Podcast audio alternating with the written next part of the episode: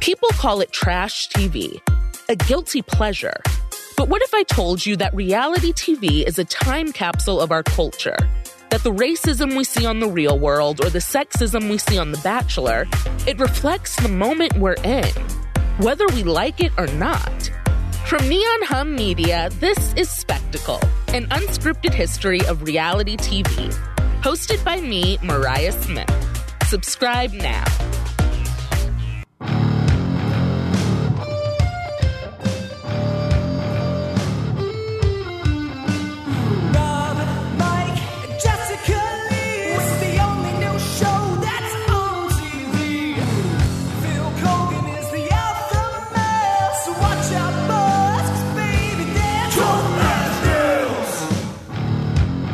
Yes, that's right. Tough as nails. Uh, season two recaps are back here. I am Rob Cesternino here to talk about episode number two of Tough as Nails, uh, season two, with back with our savage crew to talk about it all. Uh, first, let's welcome in a woman, Tough as Nails, uh, super fan. Here is the great Jessica Liese. Jess, how are you? I'm I'm great, Rob. I I feel like I can produce four cups of terrible opinions per second, so I, I think I'm going to be on the right podcast today. Yes, and also welcome in our own Mikey Slimebrows. Here is Mike Bloom. Yeah, sorry. Uh, I got to that nickname way ahead of time back in high school. So happy to be here. I'm going to give my mood right now a big thumbs up. Oh, wait, is that awkward to say? Did I put, did I put my Too foot, soon. Did I get my foot in the door in a manner of speaking? My All right. Dirty hands, more like broken hands. Uh, we had our first elimination from the uh, individual competition, but I, I just want to confirm that is is Tara staying in the game? I guess that's the big cliffhanger, right? Is that, I mean, so here's the thing. I'm sure we'll get into everything that happened in the end of this episode because this was definitely the most emotional end of an episode we've had yet Yeah. in, in Tough as Nails history, all 12 episodes, I suppose. But it, it sort of was built out, or at least the way Angel was vocalizing it was that it could be a quit. But Phil throws in this aside that makes it feel like there's a good chance it might be a medevac. There's a good chance next episode Tara Mhm. might not be medically cleared to Mhm. come back and play the rest of the season. Yeah, and if that's the case, how are they going to handle that? Where you know now we have lopsided teams for the first time. Uh, will we see one team have to sit somebody out?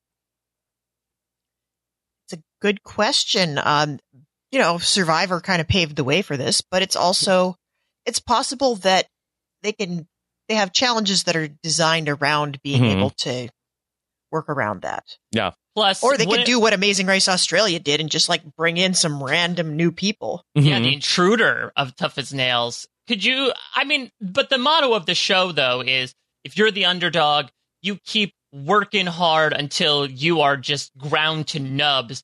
I can absolutely imagine how they just say, okay, Dirty Hands, you're down to five against Savage Crew six. You're going to be at a disadvantage the entire time, but that's the toughest Nails motto, right? No matter how many people you have on your crew, you work yourselves to the bone and then some.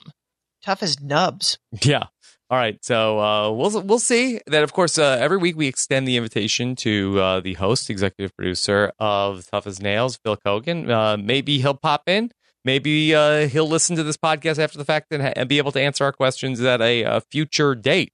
But uh, until then, we'll just get to uh, speculate on what's going on here. And I, yeah, I thought that this was the most emotional episode of uh, Tough as Nails yet, and I felt like that that was a very good omen for season two. I was not expecting the first showdown to ultimately come down to this.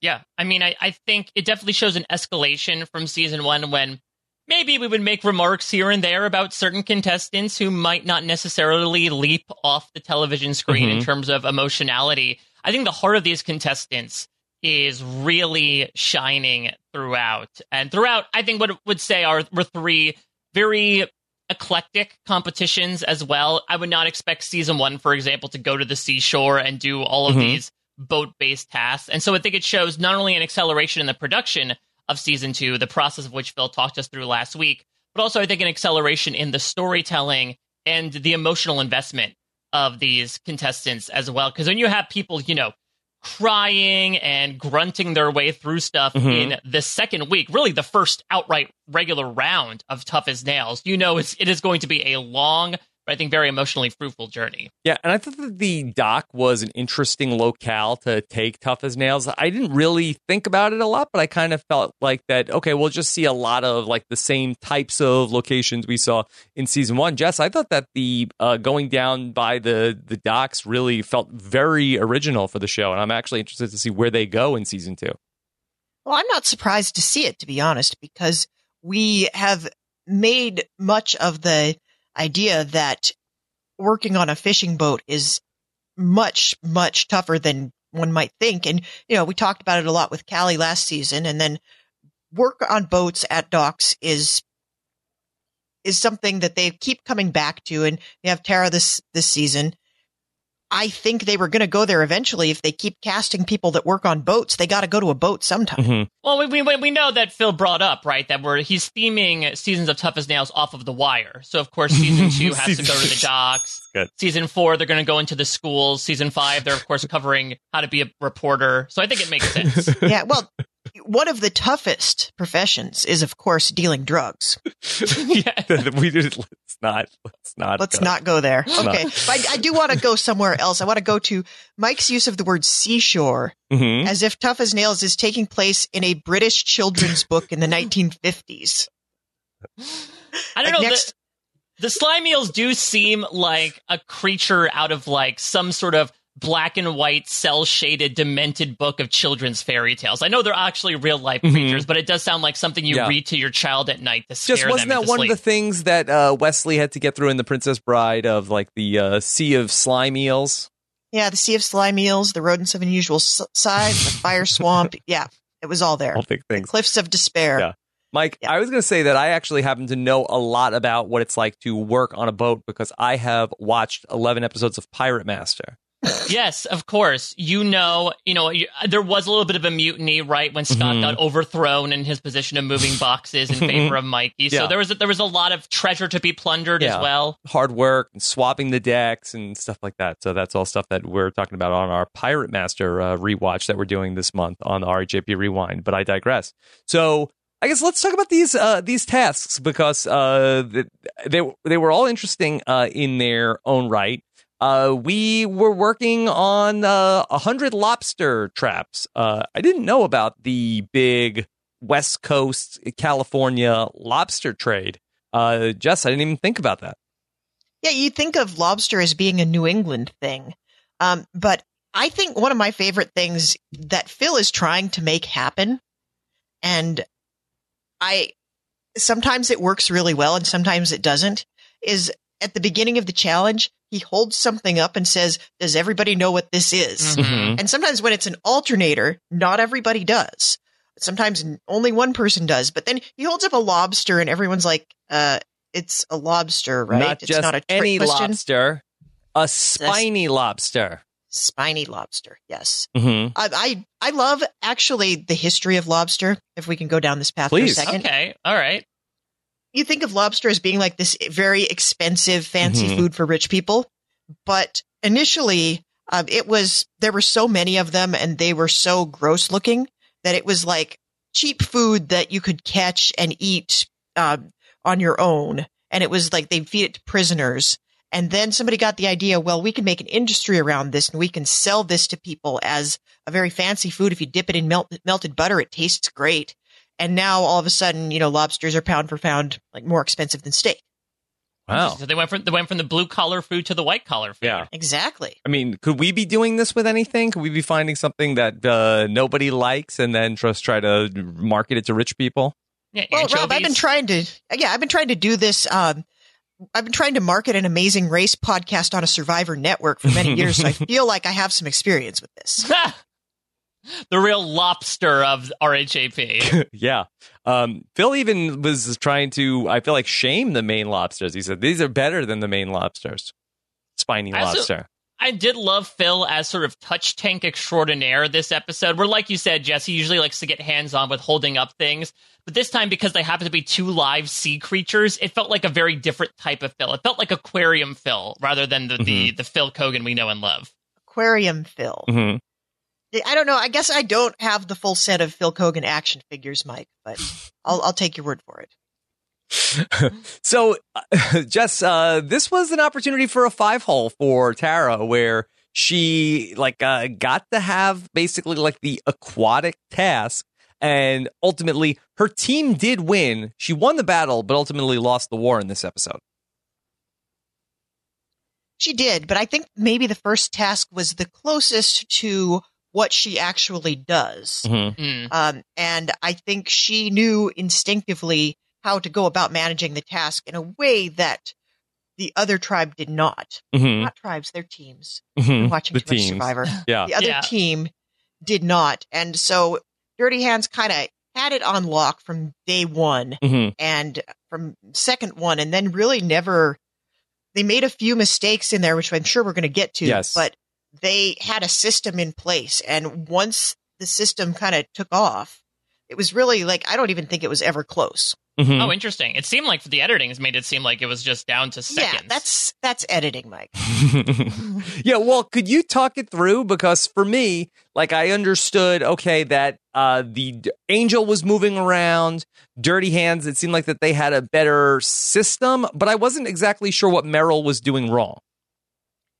It looked to me like the winning strategy was to load up enough traps that you could get a full cartload and get that cartload over there so they could load them onto the boat.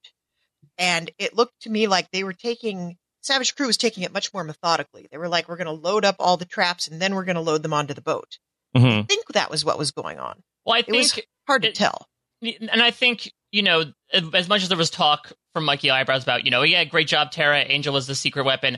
I honestly think the unsung hero of this, and he's no longer purple anymore. He's all wet and purple. Freight Train, come on through. I feel like Freight Train was was definitely under the radar MVP of this challenge, considering that we spoke about the five hole aspect with Tara, but the whole stacking aspect is literally what this man does each and every day. So I can imagine that having two people that specialize in packing and specifically putting things on a boat working together, it was going to be a shoe in victory for them no matter Mhm. what. Right. If you're very good at Tetris, I think this is a this is your kind of challenge. Yeah, let, us talk about freight train going into the water here because I thought that it was a interesting moment to sort of like stop down. Like one, it was like a great visual of slow motion freight train falling into the water. So you, you had that, and also good on Phil who was right there of trying to pull freight train out of the well, out of the ocean. So. Uh, good job on Phil uh, being right there to be a lifeguard for the cast of Tough as Nails. Now, that being said, that I felt like that there wasn't really a lot of talk about like was this fair play that Mikey Eyebrows says like, "Hey, move your stuff."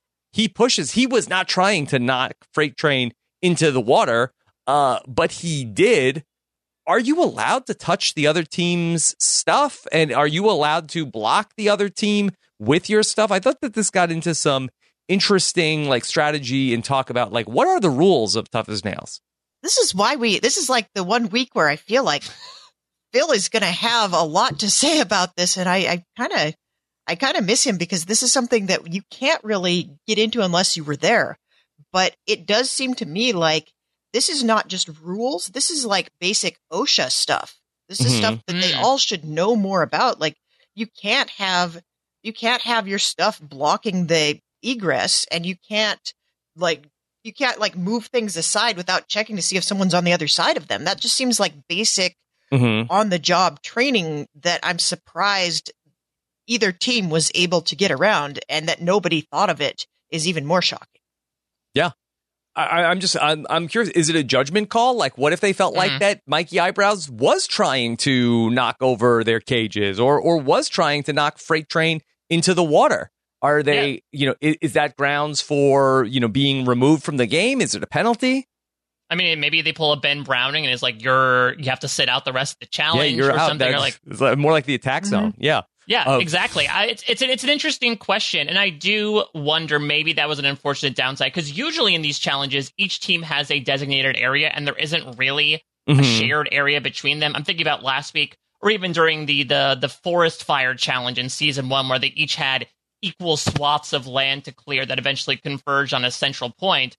This was one of those rare times where they sort of had a shared space And so I think this is maybe the first time that we've really seen that encroachment. But I do wonder if after this incident, either they took a new approach to that idea or they said, okay, new rule from now on, guys, you can't touch the stuff from the other team because now this type of stuff happens. Mhm. Uh, and, and I mean, yeah, this is also Mikey eyebrows. I, I don't know if anybody else, maybe others would give it a nice, nice little like scudge out of the way, but I think Mikey eyebrows, who runs hot and cold as the water he likes to stick his face in, is was just very aggro, hulky, shoving those cages aside, which then sent Freight Train over. hmm Yeah, he, he was really in the moment. He was not. He has. I, I think he might have a little bit less of a impulse control, um, Yeah. thing than most people. A little bit of a hothead, Mikey eyebrows. Yeah, So a little bit. I I just thought that was an interesting discussion in terms of uh, what was going on there between the two teams. So, of course, uh, that we saw it was uh, Dirty Hands that was going to uh, persevere here uh, with the mo- mantra "Keep on baiting." Exactly, Mike, that's And your what- motto, right? Um, depends on the weekend. Uh, Mhm. but yeah, I, I think that it, it, well, what it came down to actually was the baiting. I think, and a question as to why Savage Crew lost is because I think Merrill and Selly were a little slow on the baiting. They Mhm. were they were tr- really taking their time and really living in that baiting moment, Yeah. uh, as opposed to just really getting it done quickly and thinking about the next thing. Okay, I don't know. Sometimes you just want to get that done as fast as possible and move on to the next thing. Yeah, ideally, ideally. Um, just anything else from the uh, the team challenge that you want to highlight? Um, I wanted to give Tara all the props in the world on this for um really having a sense of the like physiological challenges Mhm. of trying to work when you're soaking wet. And I Mm. think you would only know that if you worked on ships. Mm-hmm. Um, and reassigning freight train in the middle of things so that he wouldn't have to wear himself out trying to drag his wet clothes all over the place. I thought that was really smart. Um, and I liked, uh, I liked Phil trying to call the plays in the challenge and like everybody being totally over it in Mhm. episode two. That's also very fun. Like Mikey Eyebrows was just like, nope, stop. You're done. Um, Mike Swifty from the jump here in this challenge felt like that uh, the, it- Savage Crew did not have a good plan here, and he was very vocal about it. Yeah, I mean, Savage Crew is going to Savage Crew, right? Mhm. Really fall apart. Uh, start out strong and, and then really fall apart when it comes to uh, playing things out. I wouldn't say that they had it, didn't have a strategy. I think it was just more so the that Dirty Hands had a better strategy, much like how last episode Savage Crew and Dirty Hands both had a strategy, but Savage Crew's was ultimately better. That being said, they were eventually able to catch up. I think due to manpower, but I do think Merrill's initial designation when it came to roles kind of bit them in that you had two people baiting, but neither one was really experienced in baiting. They were rather chased when Mhm. it came to baiting before Like this. Mike. And and so uh, you know, then you had three people trying to move boxes that essentially weren't there. You had Scott, for instance, bringing one down and then just standing there, Yeah. essentially saying what's going on. So I feel like if, whenever you're in a challenge and you have to ask what's going on, it feels like it's it's spelling doom for Tough as Nails. Yeah. Yeah. Anytime, anytime you don't know what's going on, that's a leadership flaw of some sort. Yeah, I really do like Scott on the show. I think that Mhm. he's been uh, very funny so far as uh, the person that's uh, uh, one, one of the contestants. I, I feel like that there are not like a lot of like light moments uh, from from the cast, but I feel like that he's been a good source of comedy. Yeah, and Scott, uh, what do you say? Seven sisters and three brothers. His Mhm. siblings could essentially do an entire season of Tough as Nails by themselves. Are they all the same size as Scott? That's a great question. Is this sort of like Marshall Erickson from How I Met Your Mother, where everyone is just a giant? hmm Maybe. You have to wonder. Like, how do you house Okay. that many giants? Hey, I didn't realize Scott was a Duggar. Mm. um, one thing I like a lot um, is Angel bringing everything back to boxing, which uh, you know that's close to my heart. Yes. and it is one of those things like just watching his body language and listening to the way he talks and the way he frames things. You kind of don't even have to tell me that he was a boxer hmm because it Mm. just sort of you kind of You got it. it, it's something you get after you've been there and done that. We are going to talk about the individual challenge and hear from Phil Keoghan when we come back. But first, a word from our sponsors, our friends over at P-Touch. Imagine your home totally organized with a P-Touch home personal label maker. Practical and useful home organizational templates that are attractive, have durable labels, and they make it fun and easy to turn every room into a personalized, clutter-free haven. Got my slime eels over here. Got my rope over here. Coordinate your kitchen with a variety of fonts and frames. You could label the perfect pantry, add decorative labels to the laundry room, tidy up your seasonal storage, and use fun symbols and emoji to finally organize the kids, toys, books, and games. Even the tiniest family members will benefit from an organized space, and yes, the furriest family members too. Make the most out of your time at home. Have fun and get organized with the P Touch Home Personal Label Maker only from Brother for details. Visit P Touch Home by brother.com. And also thanks to our friends over at Geico. Do you own or rent your home? Sure you do. And I bet it can be hard work, but you know what's easy? Bundling your policies with Geico. Geico makes it easy to bundle your homeowners or renters insurance along with your auto policy. And it's a good thing too because you already have so much to do around your home. Visit geico.com, get a quote, and see how much you could save. It's Geico easy. Visit geico.com today. That's geico.com. And now let's get back to talking about those eels on Tough as Nails. Let's talk about the individual challenge here in this episode and uh, let's talk about the slime eels. Now, make no mistake, I'm no fan of the slime eels. I'm no fan of the hagfish, if you will. But I really like this. I feel like that we didn't get anything that was like this in season one, which was kind of like a gross challenge. And I like this here. It was the closest I think we've ever gotten to an Amazing Race challenge on Tough as Nails. Mhm. This very Amazing Race, one of the typical challenges they do, especially as a detour option, is catch the fish, uh, no matter how gross the fish may be. So I think it was a very unique challenge that you saw even someone like Tara, who's probably used to handling sea creatures on a daily basis to the point where she kissed one of the fish heads on the way in to the to the team challenge.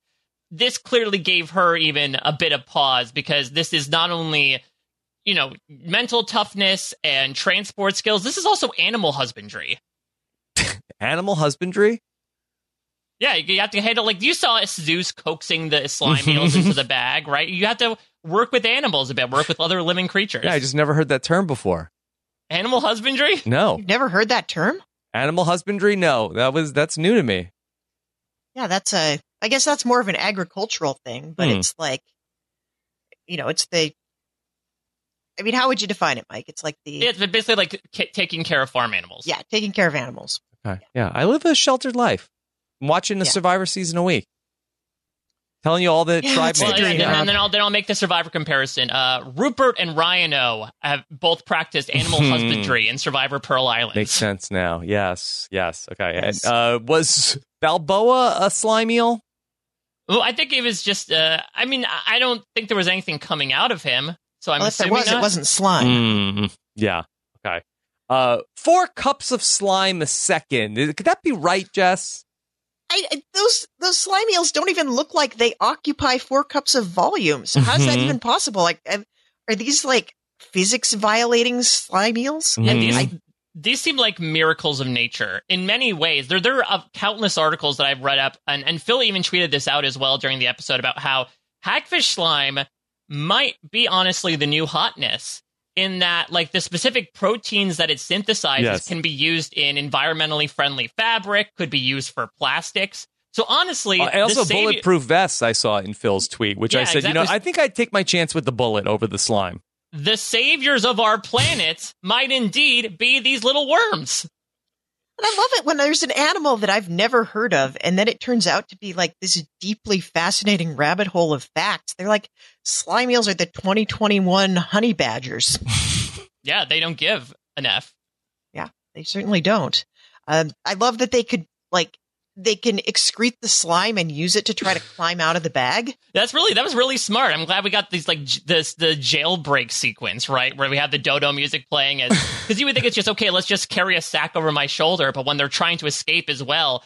I mean, I'm glad they were able to. Hopefully, none of them asphyxiated. Uh, you know, because there was just a lot of sea creatures flopping around the dock. I hope they were all able to get back into the tank in one Yeah. piece. Well, I think it's still a sad ending for the slime eels, no matter what, considering that they were about to be shipped somewhere to be a delicacy.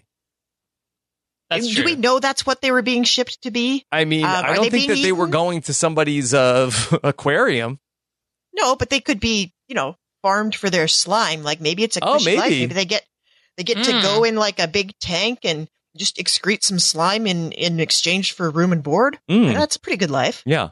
It's a good trade, I would say. Can we can we talk about Angel for a second? Yes, Because Angel was please. was a big part of this episode. Listen, I, I don't want to to to yuck anyone's yum, or I guess whatever the opposite is when it comes to fears.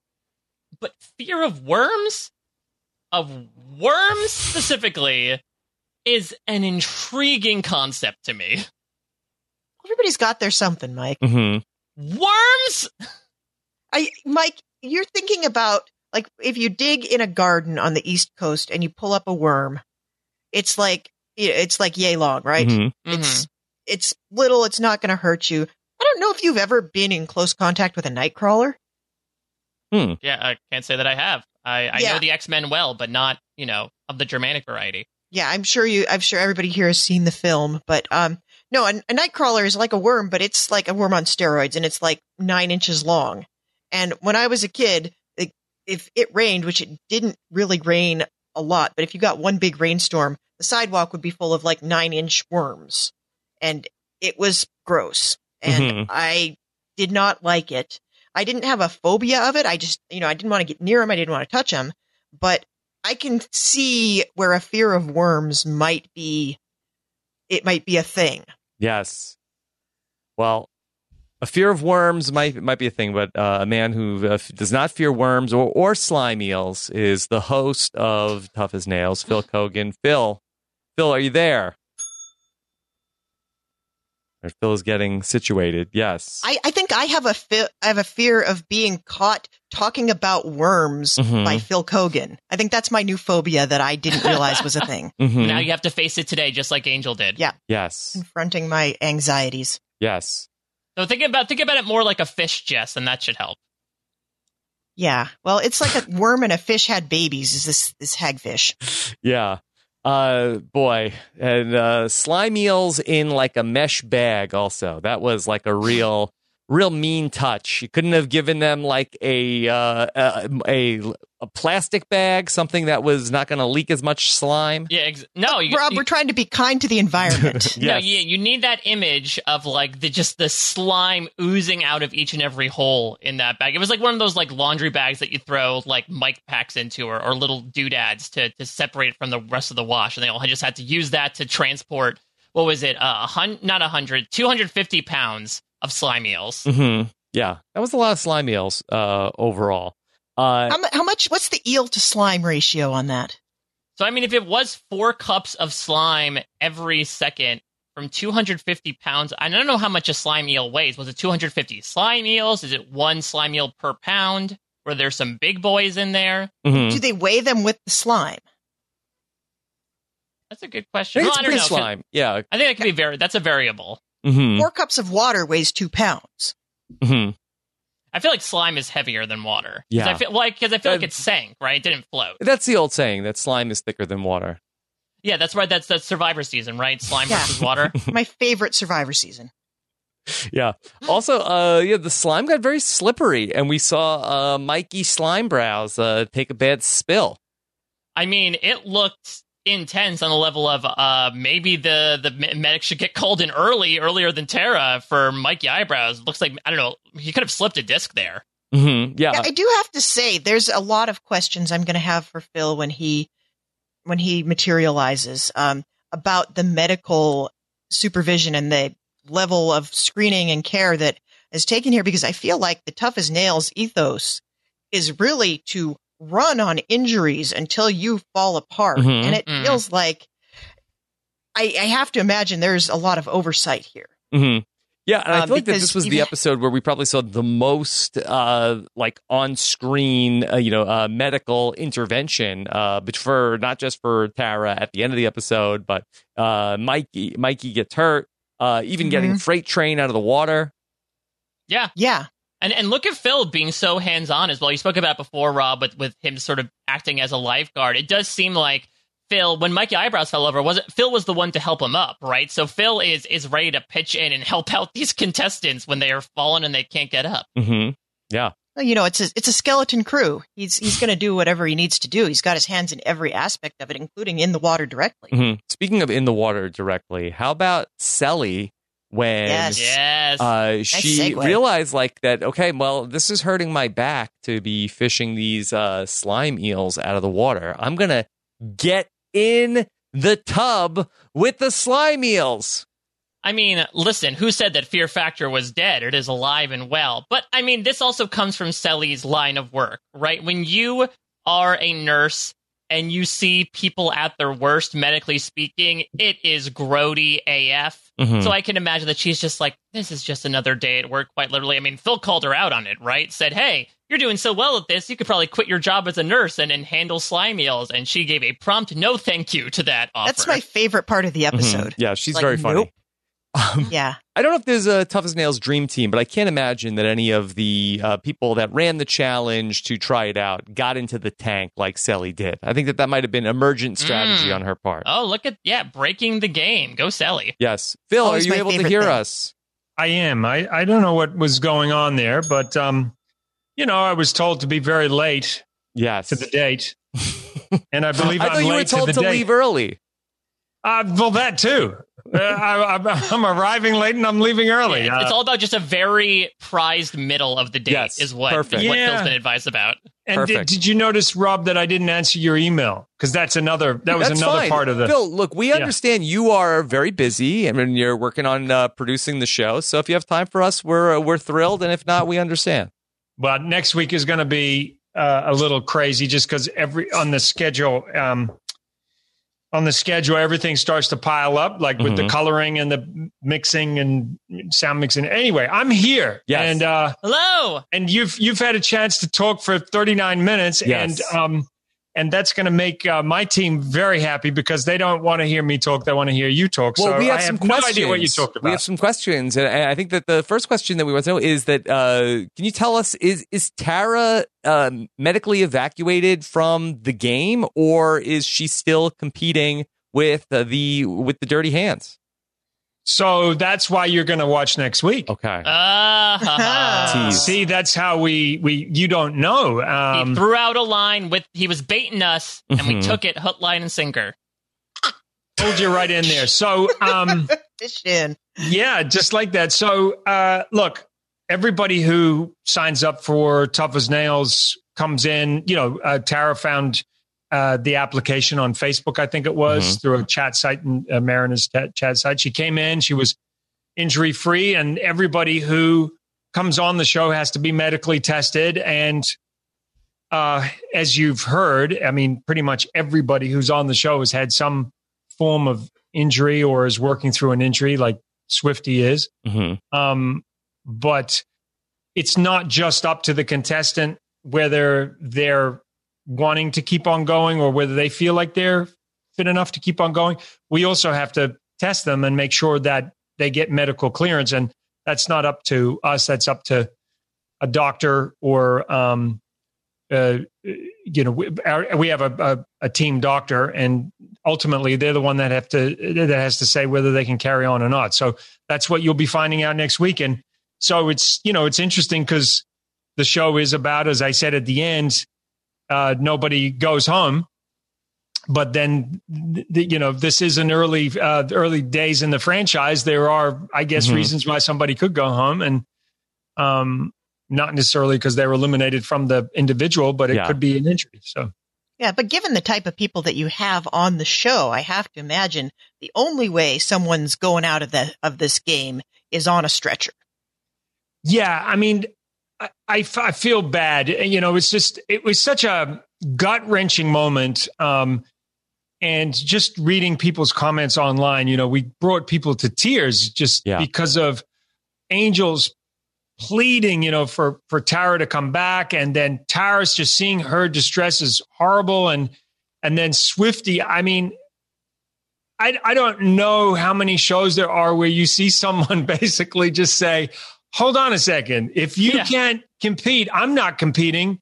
Like, you want to take five? I'll take five. Like that moment I had so many people talk to me about the character of Swifty in that moment. Mhm. If you don't fall in love with Swifty in that moment, then you're never going to love Tough as Nails because that to me was a part of the heartfelt aspect of Tough as Nails that does what we're trying to do is we're trying to not that we want moments like that, but it does it is part of the ethos of the show that these people that's not fake. That is a real genuine concern for their fellow teammates and for others on the on the show. And so for me it's just heartwarming to know that we picked somebody like Swifty to be on the show. it does kind of rhyme with um, watching at the end of the first challenge, Mikey reaching across the aisle and telling Angel, "You did an amazing job on this challenge," kind of knowing in his head that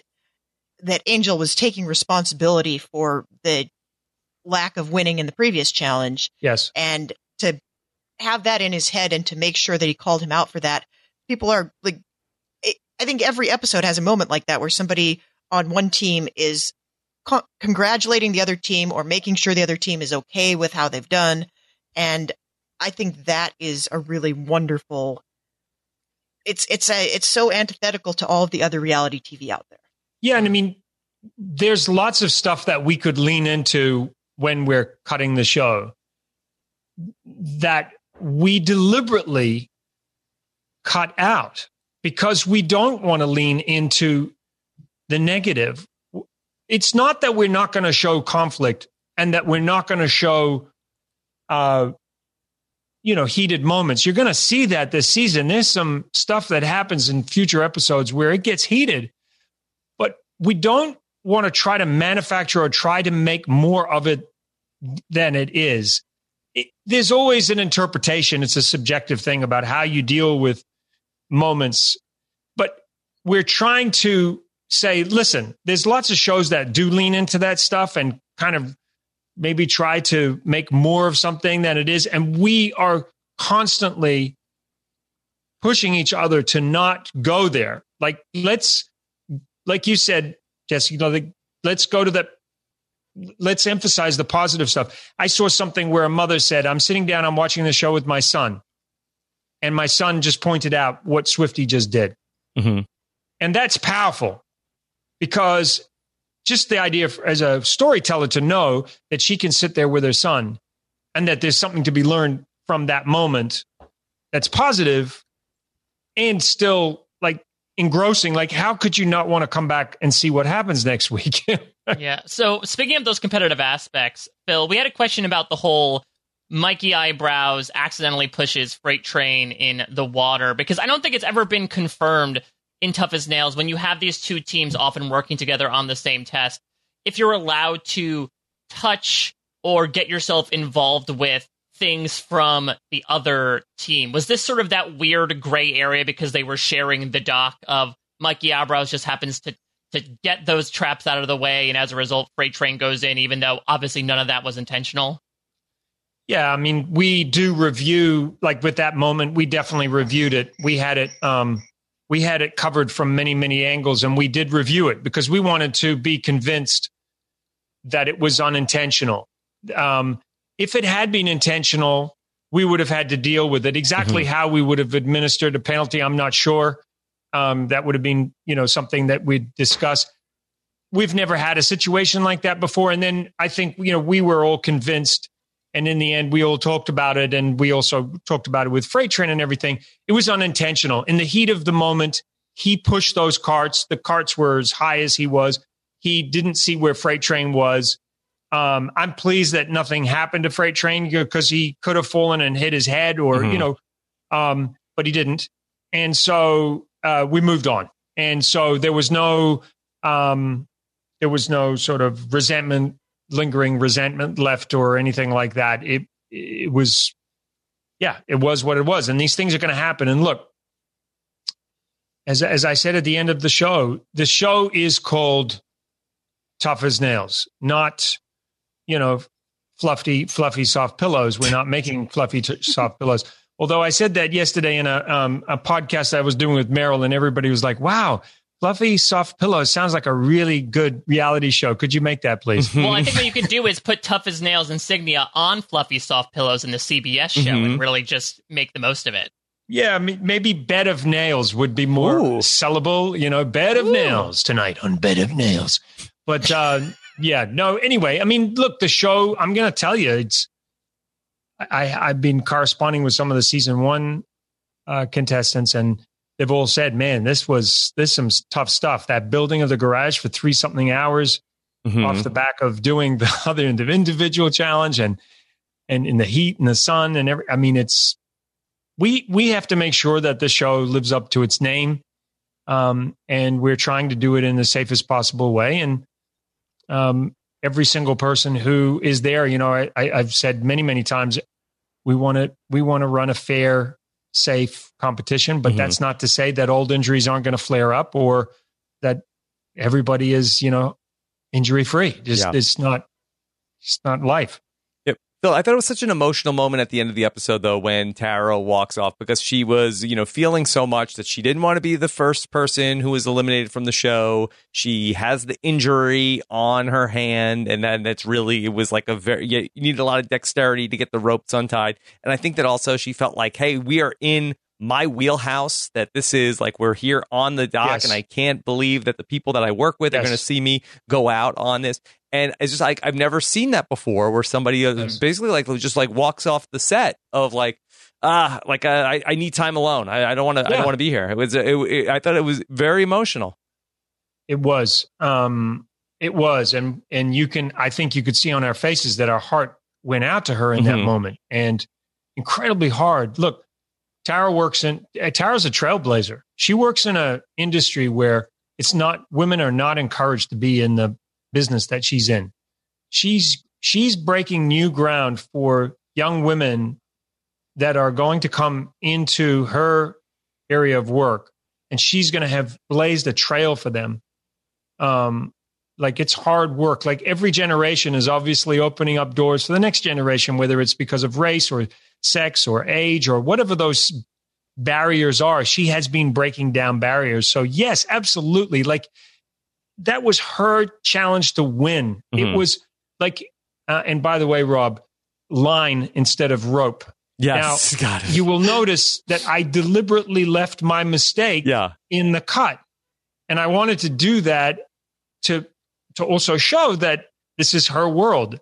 Yeah. And and someone said um, to me uh, online, "Oh, Phil, you got it wrong." Yeah, I got it wrong, and I'm fine to admit it. And being the showrunner, I could have cut it out, but I Mhm. left it in deliberately to to show that I don't know everything about uh, that line of work, and we're trying to educate people. By the way, I did uh, I did find out later that a rope sitting on a boat doing nothing, just coiled up, is that's a rope. When Oh. the when the rope is Hmm. assigned a task, as in tied to an anchor, then it is a anchor line Mhm. or line anchor, a line, anchor line. And then if it if it's you know tied to a buoy or if it's put to use as soon as the rope is given an assignment, it is then a line. So in that Ah. situation, we tied the rope to the Mhm. buoys and it had an assignment, so then it became line.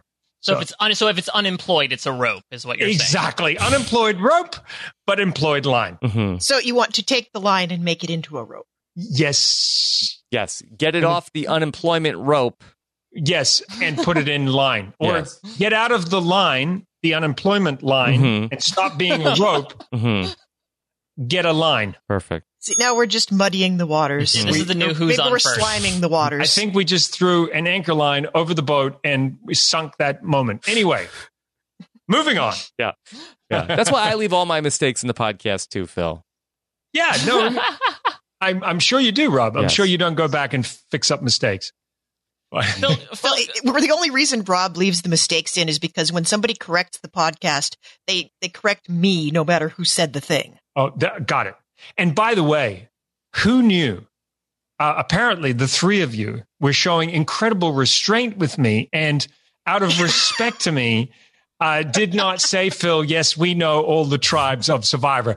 Now, I had no idea that I would, by soliciting that question, that I would that I would be getting myself in such hot water with Survivor fans, um, and then to the point where I was sent a link of some young man Yeah. who ha- had the ability to rattle off every single tribe name blindfolded, Mhm. which I have to say I was incredibly impressed with. I think it took two and a half minutes, Mhm. and all I could think was, "Man, try try putting all of those names onto a T-shirt." Mhm. Yeah, meet meet our listeners, Phil. Yeah. Yeah. Well, I mean, listen, I, I I'm super impressed. I and and and you can leave this mistake in, Rob. Uh, I stand corrected. Uh, every I don't think any of us fan, could. I think we could name a bunch of them, but I don't think we could name I all. think, Yeah, I I think, can't- I, I can't I name think them all. collaboratively we'd be able to do so, but no, we, we do not have nearly the integrity Mhm. nor the toughness of the person. See, toughness reaches across many Yeah. different boundaries, right? We each have our line. and I, and I stand by what we were saying that you were making a good point. You just like uh, did did not uh, know just like what nerds we all were. Yeah, but but but and I admire that, and I think it's great. I mean, I'm a nerd about certain Mhm. things. I'm a nerd about cycling and cycling history and that sort Mhm. of thing. But I I think um, to uh, to acknowledge my mistake, I um, and I'm glad you left it in there. I I will not use that as a point of reference with regards to why we chose to continue the Mhm. legacies of Dirty Hands and Savage Crew. I'm going to stay away from that. Uh, and to all your Survivor fans who are listening, uh, I'm sorry. I'm sorry. oh, No, no, do it again. Do it again. I'm sorry. You're like the the world of Survivor. I was going to say I'm apology sorry. accepted, I suppose. Mhm. Phil, Yeah, we, we got we, Phil, we got to talk about the slime eels. Yeah. What Yes. What brought on the specific choice for that type of task with that particular type of sea creature? Yeah, who's coming up with the idea? Like, I got it, slime eel. Well, um, it came from some feedback that we got from viewers, which was, uh, you know, people who are fans of of of, of Dirty Jobs. Yes. They they you know they like Dirty Jobs, um, and that people, and, and that we we are saying on Tough as Nails, and one of the team names is Dirty Hands. People get their hands dirty every day doing jobs that keep the country running, and they felt like we should lean into something that was a little icky and, um, you know, maybe instead of a porta potty cleaning out porta potties, we decided to go with something icky and sticky and and messy like a, a slime eel And um, you know, I, I one of my favorite moments was to see uh to see Sally use her life skills to like, listen, you think this is gross? You should see what I have to deal with in the hospital, and then to apply her life skills by getting inside the bin Mhm. and, and talking about body mechanics. And I thought that is really cool. We have this show where we have a nurse who's not scared to touch or work with anything. And she knows body mechanics and she can apply both to working with slime eels and did really well. So Mhm. yeah, that was it. Nothing more complicated than that. Can, can you talk about the actual how much you know you tried to tell a lot you and the contestants tried to tell a lot between all the comparisons to touching a wet bar of soap something between Oh, yeah. and jelly I love that one, by the way. I thought that was really cool. but to talk about the actual handling of the slime eels and the way the contestants did it as well because we just saw so much calamity happen on that dock between just all the slime that was going everywhere Yeah, I mean, some that that job was. Sometimes we have jobs that are we're asking them to do a job in a more difficult way than than maybe people would have to do in real life, and a lot of that has to do with seeing how they can adapt to something that is sometimes more difficult than it needs to be. Like there's a challenge coming up in in show eight, in episode eight, one of the uh, team challenges where we deliberately get them to do it a more difficult way because every day we're all faced with that where maybe you don't have the right tools that you need to get the job done. Like you could get the job done more efficiently if you had the right tools but you don't. You're stuck out somewhere. The truck with all the tools got stuck in the snow and now you can't get what you need to get it done. How do you adapt and how do you get the job done anyway? So that was sort of part of what we were doing there with the slime eels was right out of the gate to throw something at them that was hard to handle, so to speak. So how long did it take you to get one of those eels out of there? Because it did show Oh. you struggling. I listen, I, I and and did I really get it out? I mean, Mhm. I, I got it in the hand for like a second and then it slipped out. But you know, to actually pick one up and hold it is extremely difficult. Um, the idea is you don't actually grab them; that you shovel them in, which is why Scott was doing so well because he's got these massive hands and he could he could just basically use them like buckets Mhm. and push them into the bag. How long did this take? Because I know obviously last time took three and three and a half hours. You said they were an hour in last time or in this past. Do you know how long this one ended up taking? Sort of what you were speaking about before with the season one contestants about how much you just it ramped will- up these challenges. Yeah, it was long. Yeah. It was long, and and I think I mentioned to you one of the reasons, you know, one of the challenges that we had was we had less testing time, uh, because we had less access to some locations, and that particular location, I think, was the seventh location that we uh, had looked at because of parking, Mhm. because of COVID protocols. Um, by the way, interesting. Somebody contacted me and said, uh, I- I can't believe you shot during COVID. Um, why would you guys spread COVID during, Mhm. you know? And uh, and I wrote back a very polite um, response and said, "Thank you for your concern. I appreciate your concern about our health and well being. Um, however, we're very proud of the fact that we uh, were able to have people continue with their livelihoods we we went to great lengths to keep everybody safe and i'm proud to report that we got through the entire season with hundreds of people working without an incident of covid. But again thank you for your concern. Um, anyway yes uh, shooting during covid and and trying to get tests in and trying to because you do test to sort of get a sense of how long you're going to you know how long things are going to take. It took longer than we probably would have wanted it Mhm. to to take. But uh and you could see how much we pushed the day in overtime we were running out of light Yeah. it was Yeah. getting it was getting late it was getting very late Yeah. Well, I, I wanted to ask you about that. Like, how long, how long was the action paused before Swifty decided to finish the challenge? uh it, it it was it was all i mean Like- it, there's a little obviously there's a little bit of compression with editing and so on but it, it, it wasn't long i mean tara went away she needed a moment she took a moment but also we wanted to make sure that we got her medical assistance so Mhm. you could see uh, anthony who is our medic was right there um, to to make sure that she was okay and then she came back with her hand Mhm. uh, bandaged up. Um, so I don't know, uh, probably 10 minutes, like Tara was probably gone for 10 minutes. She just took, took some time, got her hand attended to, came back. Um, and then, uh, within that time, Swifty was convinced that he should finish the job. And you heard what he said. He said, you know, it's not how I wanted to do it, but I'm here for my family and I got to finish it off. And then you heard Angel talking about how many people wish they could be in his situation. And Mhm.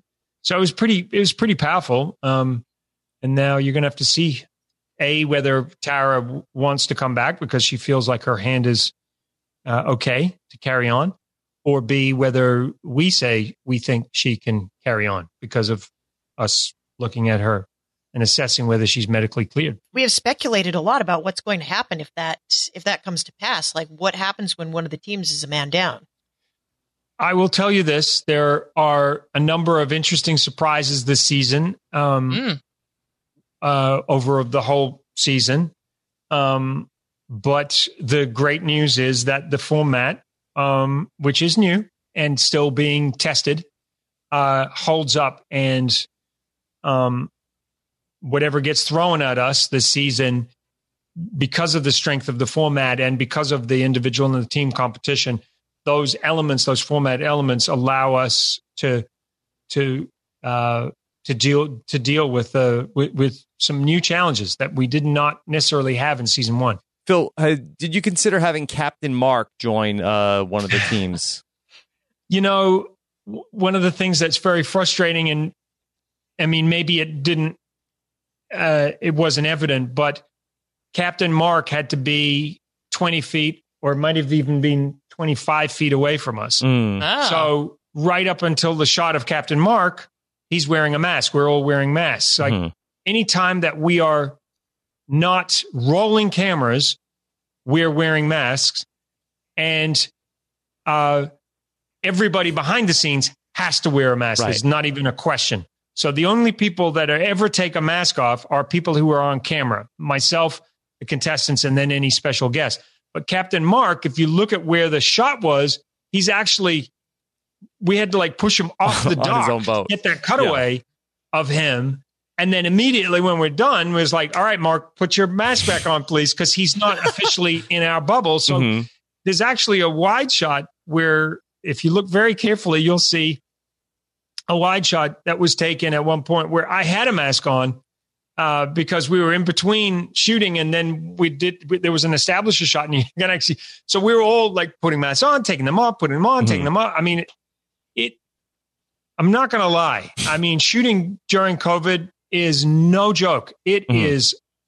it's like a whole other layer of stress for everybody. Everybody. It's, oh, you know, red zone and green zone toilets and don't cross here and then shooting on that wolf. Mhm. Mm. Forget about it. Like the green zone art department had to go out, set up the, the challenge. Then green zone comes off. Then we send people to spray it down. Then we wait 10 minutes. Then red zone can go out. Mhm. Green zone can't go back now. Oh no, hold on a second. We had something that needed to be changed. Red zone out, spray it down, wait 10 minutes, green zone back in, fix the mistake, green zone out, spray it down, red zone back in. I mean, Mhm. the the the it's not easy. And it's like I said to you, more than two dozen locations on Tough as Nails. It's not like we're in one hotel like Love Island or in Mhm. one house like Big Brother where the protocols are set in place and you go back, you rinse, you repeat. This is on a dock, on a on, a, on a wharf, at a farm, in a factory, up on a building every day, you know. And so I like I said, I I send out a tweet, I think it was yesterday, to thank everybody. I am just so incredibly proud of everybody who managed to get us through this with all those pieces flying in from all different places that we actually got this show done. it's Mm. like, it's Yeah, a it's amazing. miracle. Yeah, I'm I'm surprised uh, Captain Mark lent you his boat then for that team challenge, considering uh, maybe the the health and safety standards. Well, he he had his boat has probably never been as sterilized as Mhm. it was because we sprayed that thing down. Uh, Phil, we also got to see the Tough as Nails season two intro uh, last night. Yes, yes. What did you th- did you think? Were you all right with it? Yeah, No nicknames. I was surprised by that. Everyone went by their legal name in the in the intro. Yes. Um, I think in hindsight, you know, one of the concerns was I think I mentioned to you was being too familiar too quickly. Um, like out of the gate, me just calling them by their nickname before I really get to know them. I think in hindsight, we just go, you know what? We've known these people for a while in the auditions. Let's just like start with the nicknames out of the gate. I, I think that would Mhm. be what I would push for. You live and you learn. hmm you live and you learn. Yeah. But Phil, the effects you- on the uh, on the intro were uh, you know very very impressive. Everybody Yeah. like in their like uh, natural habitat, and then we go to the next person uh, right after that. That, that was uh, very slick, like a yeah there's a slimy company um there's a company that that did the django poster um a, a guy that does a lot of graphics that I, that uh, my wife and producing partner have been working with for a long long time. He did the Le Ride posters and he's done a lot of stuff. And um yeah and no, normally they would be on the shoot but we had to have them on a zoom call watching the green screen shoot. And we were all talking about you know where stuff was going to be. And i thought they everybody did a really really good job at acting out being in their environment, even though they weren't in their environment. So, um, I'm, I- you know, I, I think uh, they were better. It was better than last season, just because we kind of knew where we were going and what we had to do, and so I, I, I liked it because uh, you really got to see everybody's environment. The- It's hard to put in the titles, to be honest with you, because one of the notes that we get from from uh, is to get into the action sooner. hmm So that that 45 seconds, 40 seconds takes, you know, means it takes longer to get into the show. So we'll be using them, but not necessarily all the time. When you get that green screen footage of them, is that in the same day you do all the press photos, which I'm assuming happens before the season starts proper? Exactly. Yeah. So we big, big warehouse and we just rotate everybody through different stations. So you're on green screen, you're doing your master interview, you're in press, you're in photo, you're in EPK, you're uh, you know doing a news story with local CBS, and then we just rotate everybody and um, production comes up with a great schedule to Mhm. just be as efficient as we possibly as we possibly can. But yeah, we we have a great location, um, and and the still photos as you saw in the calendar. You know, we got we have a whole setup for that as well. So, can you talk about going back to the overtime challenge? Even outside of, of Tara walking away, there was so much calamity going on between it was a tight race, and Yeah. then Swifty gets his last buoy, but then he starts cramping up, and it seems like Mhm. he is just wailing in agony. And then there's a point where Tara walks over and starts moving Swifty's rope. Not even like in a message to be like, I'm done, but more so to say, I'm going to help you with this. Right. Then he refuses. Then she walks, and as you say, then Swifty offers to take the five minute break. What was going through your head, and what was sort of the the mood in the room while all of this was happening? I, we were in shock. I mean, I think you see in my face. I'm just like, what? You know, we're all of us. We're just like, what is what is going on right now? Um, yeah, it was like one thing after another. One thing just kept hitting. I mean, it was it was. You could see it in Sally's face. You could you could see Meryl had her hand hands her head in her hands, and um, yeah, we were all in shock. We were all in shock. We were all, um, and, and then these these moments that just kept happening uh, there was a lot of emotion. And i think it's only now that we're past it that we can kind of reflect and sort of think about what was going on. But in the moment we were just there was heartbreak there was compassion there were yeah i mean it was uh yeah you you you you never want to see somebody somebody in pain. Um it's no it you know it's no different than um when you're watching a a, a football game Mhm. and someone has an injury in the hall or if you've been in the stadium before where there's a sort of hushed tone because you realize that what's just happened could be a career ending injury um it's that kind of feeling of you know what's going on? Are they okay? Are they going to be okay? And so there's sort of that feeling because it happens like that right? I mean like it just like that whole moment with tara going over to help swifty i think in that moment says a lot about her and and i think the audience noticed it, it was, she was sort of like i can't he's ahead of me he's going to beat me. I can't get my job done. I'm going to help him just finish it up and we'll get this over and done with. I think that's where her head was. I i, I can't speak for her but i think that's what was going through her head. And then just again to your point about the circumstances and how they stacked up i mean i think she went into that thinking yes i'm injured but this is in my wheelhouse i got this and then somehow swifty manages to stay even with her uh, admittedly she's in pain but then he i mean Mhm. who saw that he was going to be in i mean it was Right. a lot it was a lot So I got a tiny logistical question for you. Mm. Um, I noticed that Swifty is wearing gloves in this challenge, and Tara is not. Is this uh, an option that they're given, yeah and gloves are supplied, or and they can choose whether or not to do them? Yeah, um, it is. Uh, I think Tara, just from in her line of work, is used to working without gloves, doing her job, and Mhm. so she probably took the same approach that she would at work, where she doesn't wear gloves. They're always provided as an option. They can always wear protection. We only mandate, like someone said, how come they're not wearing protection? If they're not wearing protection, it's because it's not a mandate. It's not something that we can mandate. Mhm.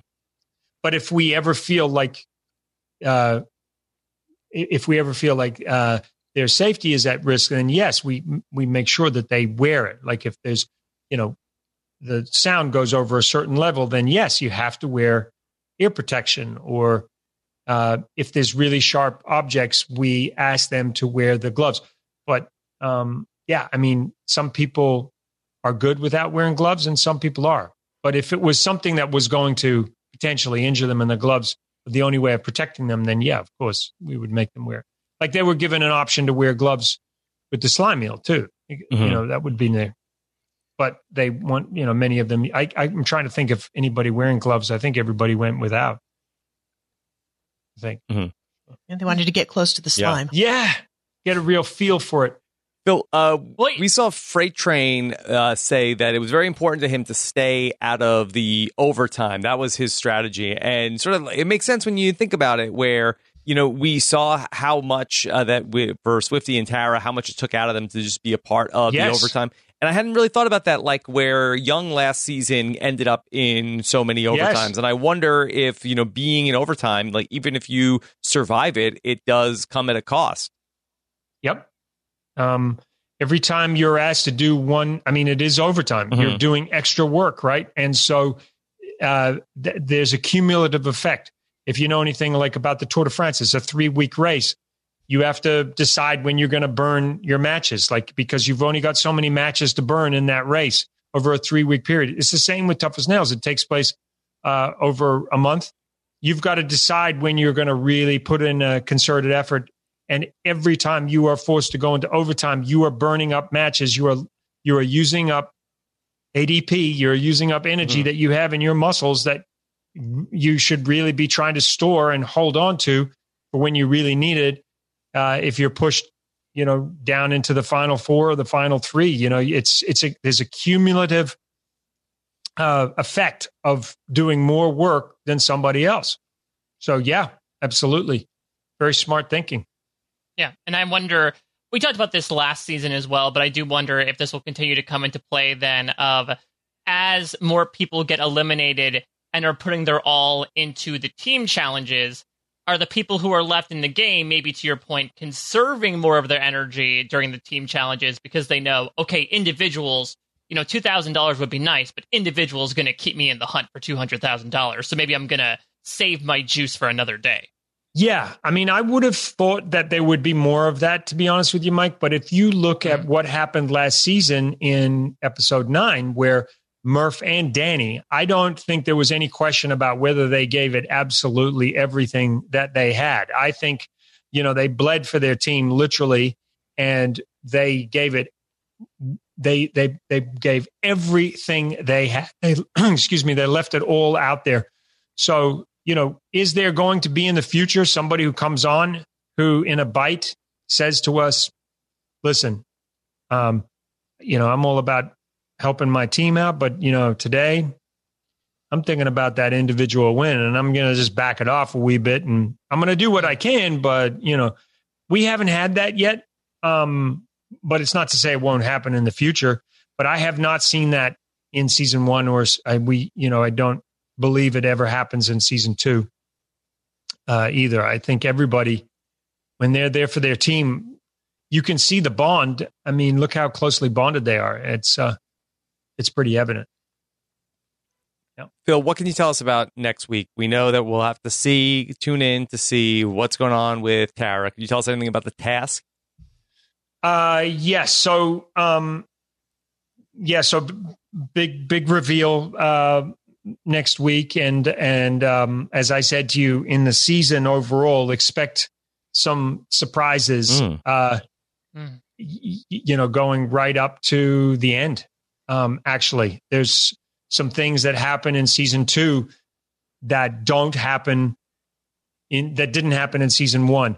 Um, and as I said to you, I'm uh, I think the strength of the format um, allows the show to to be resilient to anything that gets thrown, like any odd curveball that gets thrown.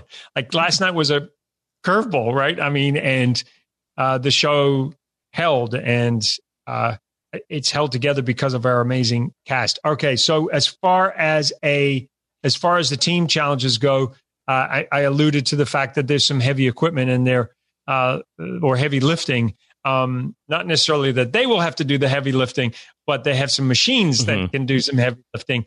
Mhm. Um, so it's quite quite different um, in terms of the skill sets that they have to draw on next week. It's less of the uh, it's less physical and more of a mental skill dexterity type show um, where you will see people really shine because of the skills that they have in their everyday lives and um, you're also going to just see how people cope with uh, coordination, agility, that type of thing. So some strong people who are maybe not necessarily that great at agility. And again, Mhm. this goes back to why we've tried to balance the show with strength, endurance, agility, life skills, and mental toughness, um, and why we can have a COVID nurse competing with someone who is a construction superintendent.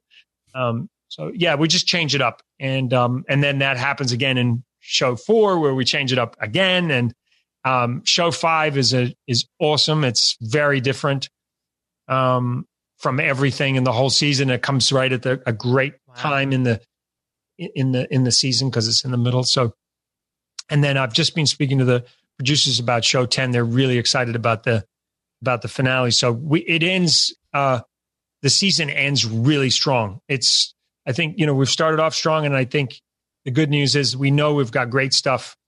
And when the producers are excited, and you haven't seen cuts internally, and they're excited about sharing stuff because we see the internal cuts, we go over them before they go to the network. When we hear that they're excited, then that's you know good. So speaking of the team, I know that they're going to be like Phil. Shut up. Let them talk. Yes, there you go. Somebody upstairs. Mhm. Is that right? Time to leave? Mhm. Yeah, apparently the waiter. Oh, look, the waiter. Hi, yes, dessert. Mhm. These people would like dessert. Thank you. Yeah, I've got to go.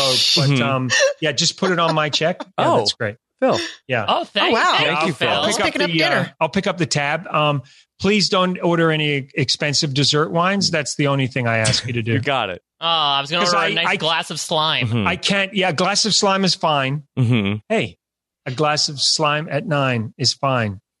I don't know where I'm going with that. Anyway, I'll pick up the check. Thank you, Phil. Uh, you you guys carry on and say really interesting stuff, so my team can go. Yeah, it was so much better when you left, Hey, Phil. Because wait then until they really you hear the up. first 39 minutes, Phil. Uh, the first 39 is good. I think so. Oh yeah. Probably better than from 39 No. to where are we now? Never. Okay. No. no, Never. just different. Just different. Just Yeah. different. Okay. All right. Um, and don't think I haven't noticed, uh, Jess, that your glasses met your microphone. That's beautiful. Thank you. yeah, I, I did that on purpose. All right. Uh, I'm going to leave now. Yes. Okay. I'm going to color the show. Show three. Goodbye. Bye, there he is, Phil. the host uh, and executive producer of Tough as Nails. Wow. Amazing. What a wild All right, ride. somebody start working on the glass of slime time at nine shirt going, or put it on a fancy pillow, fluffy soft Coming pillow. soon to the RHAP Yeah. store. Fluffy soft pillows. A glass of slime at nine is fine. All right. Now I, I'm I'm doing this now. I'm I'm I'm getting out the Procreate. I'm going to do this. Uh, you want some questions from the Facebook group? Robin's Yeah. Podcast uh, patron Facebook group. Uh, shout out to John John, who starts the thread going uh, for us every week. And we get some uh, interesting questions.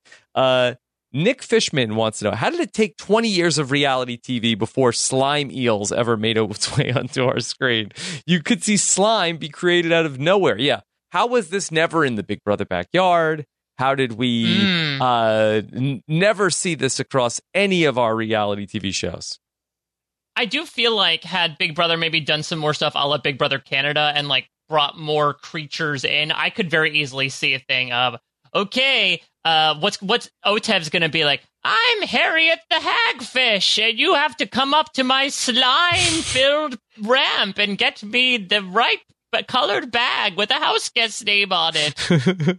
Well, this could be an animal cruelty thing, honestly. Like these slime eels are going to a better place. They have their purpose. They're Mhm. going to sit in a tank and produce slime in the lap of luxury, obviously. They're going to go to the farm. Um, but maybe you can't just buy a crate of slime eels to entertain Mm. people on Big Brother. Maybe they're all stuck at the Port Authority. Yeah. Right. But I, I do wonder maybe could we replace the tried and true slip and slide challenge with just transporting slime Mhm. eels? Because that's essentially That's what this turned into, Rob, right? Where like they were just slipping and sliding all over the place. It created its own lubricant. Harriet the Hagfish, I brought you a cup of slime at nine. It's fine. that is correct. Okay, uh, Mike Christensen, uh, one of our uh, resident animal experts, he said, I'm sure Rob is out on them, but the hagfish are super interesting from an evolutionary perspective. They're the only animals with a, a developed skull but no backbone and are basically what we looked like 500 million years ago. Ah, developed skull and no backbone. I haven't been described that way in Mhm. years. I was gonna say that sounds like Mike. I mean, it's it's. I'm I'm glad. So, in many regards, to, to link back the first question to the second one, that this was explored. Much like Tough as Nails brings a lot of industries to light, or or maybe back into the the forethought that we might not think of on a daily basis. Here's a creature that some of us might not thought of. I, I know hagfish did make their way into the zeitgeist a few years ago. I remember there was a picture that circulated online of like someone transporting hagfish Hmm. and they got in a car accident and then like their car essentially like exploded in slime. and so wow. it was oh, a I'm, I'm gonna made- I'm gonna be on. I'm gonna be googling this Yeah. immediately. yeah, it, it- I mean, it up looks the like something out of Ghostbusters, where you know uh, a ghost made it. They the Ghostbusters slimed the this car, Mhm. and just a bunch of slime burst out from it, while all these hagfish that just ended up spilling all over the highway. Oh, this is amazing. Yeah, you didn't oversell this, Yeah. Mike. Mike, so are you saying that we could replace airbag technology if you have enough hagfish in your car that if you get in some sort of a collision, they will like uh, get that four cups of slime uh, per second going and protect you? I mean, you got to put a lot in Yeah. there though to create the effect. Didn't that How- happen how- in how much Demolition it- Man, Jess? Uh, that sounds Yeah. right. Oh, they, they went to the bathroom and those were those two hagfish that they had to That's use instead of toilet paper. Yeah. Where, where are That was we? totally What are different. yes. Um, Justin, do you have anything else about uh, Tough as Nails episode two? I think we've covered most of it. I, I want to call out. I was wondering, and I, I figured we Phil can't tell us if this is true or not, but I wonder if we're going to get another Danny Murph rivalry where it seems like the two of them are the Mm. front Yes. And who do you see it and I wonder if I wonder if it's a Liz and Scott Yeah. situation where they're always at That's the what front of Ben the is pack suggesting too in the uh, in in, Yeah. in the questions. Mike, are you seeing uh, a showdown between Scott and Liz? I'm definitely seeing the Knuckles side of it because both individual challenges we've had so far, Knuckles has finished in the top two. I'm assuming this is going to be a storyline recurring of always the bridesmaid, never the bride. But I feel like it could either be Scott or maybe Mikey if he doesn't, you know, crack in half by the end of all this. Because Mikey, you know, he finished he finished in the middle of the pack, but I, I do think that Knuckles has shown consistency across both individual Yeah. challenges that I do think she is she is a front runner at this point. Yeah, I don't think Mikey shows the same consistency. I think he's going to be very good at the things he's good Mhm. at, and then maybe less Yeah. good at the things he's not. By the way, I am a big knucklehead. That is my uh, no, number one favorite on the show. Yeah, me too. She's really good. All in on she- Team Knuckles. uh, Yeah, yeah, Mike she's and I were talking about this after you uh, ended up uh, uh, leaving towards the end of the show uh, last week, Jess. But yeah, I feel like that she's she really pops on the uh, show. I think that she's uh, really good on this TV show. Yeah. I'm sad that she was she was rather purple this week. That I think there was just so much other stuff going on. She was not hurt, nor was she in any danger. That we didn't get. Mu- I don't think we actually heard from her outside of when she ended up coming in second. Speaking of Scott, though, I guess shout out to his uh, his w- photographer for his third wedding. I don't know if you guys caught that Mhm. snapshot, but it looks super trendy. yeah, yeah, with Yeah, that was insta worthy. worthy. So uh, yeah, good good for Scott. All right, Mike. Anything else that you want to add about episode two? so I did look up Swifty's foot condition. Ooh. I would recommend people don't, or hopefully people were not like. Uh, I don't think this was the episode play. for people to be eating breakfast during Like between the slime Jason stuff Reed and then was Swifty. tweeting us on Twitter. Yeah, Yes. Yeah, or, or or Swifty talking about his condition. Maybe I have too much of an overactive imagination. Yes. So what was it like? Pit, pitted keratosis is a condition where essentially bacteria causes like de- pitted depressions in your foot. Or maybe I took Swifty a bit too literally when he said he had a hole in his foot. Because I had this graphic image of like a hole you could see through, like peeking through Porky style through Swifty's foot. That is not the case. It's it more so just looks like uh like grayscale almost Oh, on, no. on someone's foot. Ew, Oh, that's no. gross though. okay. So, yeah, so you're gonna have to bring in uh Samwise Tarly to Mhm. to uh maybe carve Send him some off of to us- some of the- Valeria. Yeah. Well, thanks for taking that bullet for Mhm. us, Mike. I, I did feel like that. I don't know if Sally knew what that was, but uh, what what is the condition?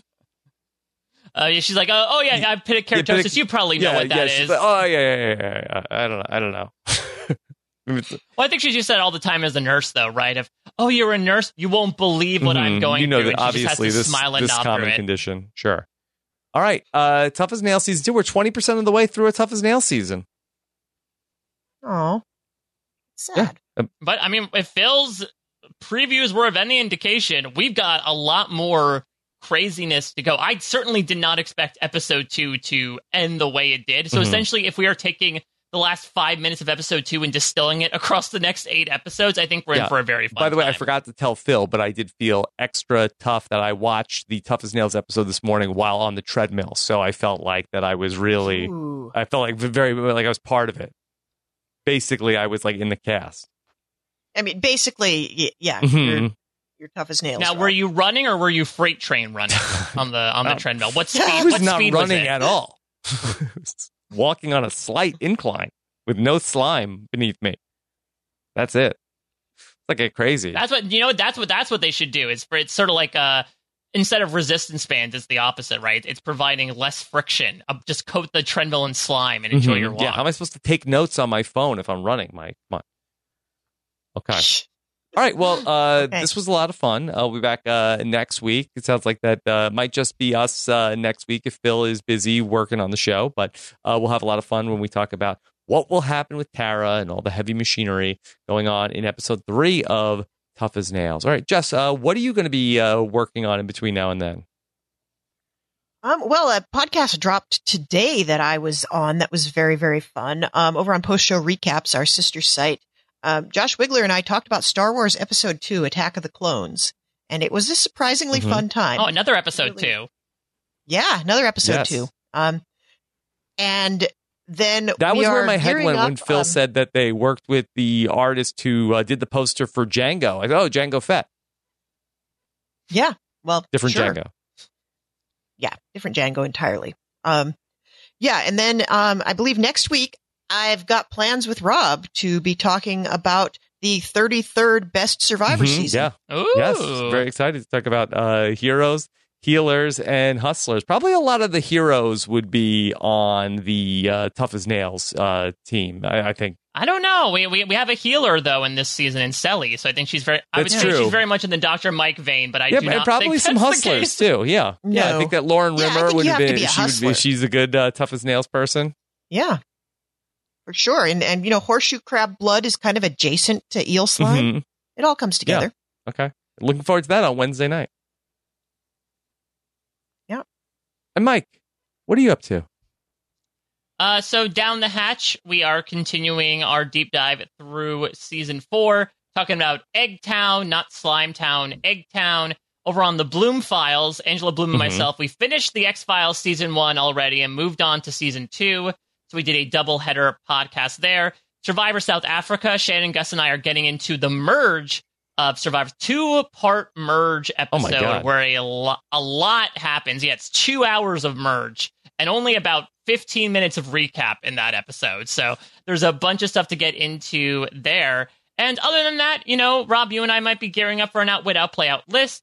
Next we've got some other stuff going on in the hopper as we begin to close out February and, and begin March in like a lion. Certainly. Yeah. Okay. Uh, of course, uh, this past week that I talked about the 34th best season of Survivor, and that was a Survivor in Nicaragua. Had a lot of fun uh, with AJ Norris and Jacob Jones on uh, Wednesday night to talk about all that. We're going to wrap up Pirate Master uh, coming up uh, later on uh, this week, but we have a great episode. Uh, part three. Liana Boris joined uh, Aaron Robertson and I. Uh, what a what a trooper Liana Boris watched uh, 11 episodes of Pirate Master to do one podcast with us. Uh, and so that was a lot of fun.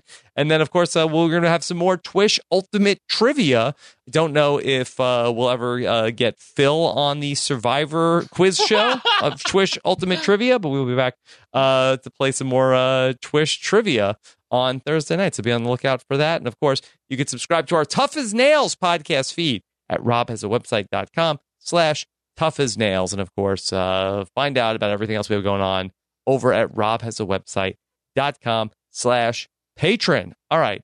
Anything else? No, I'm ready to do some heavy lifting next week, operate some bulldozers.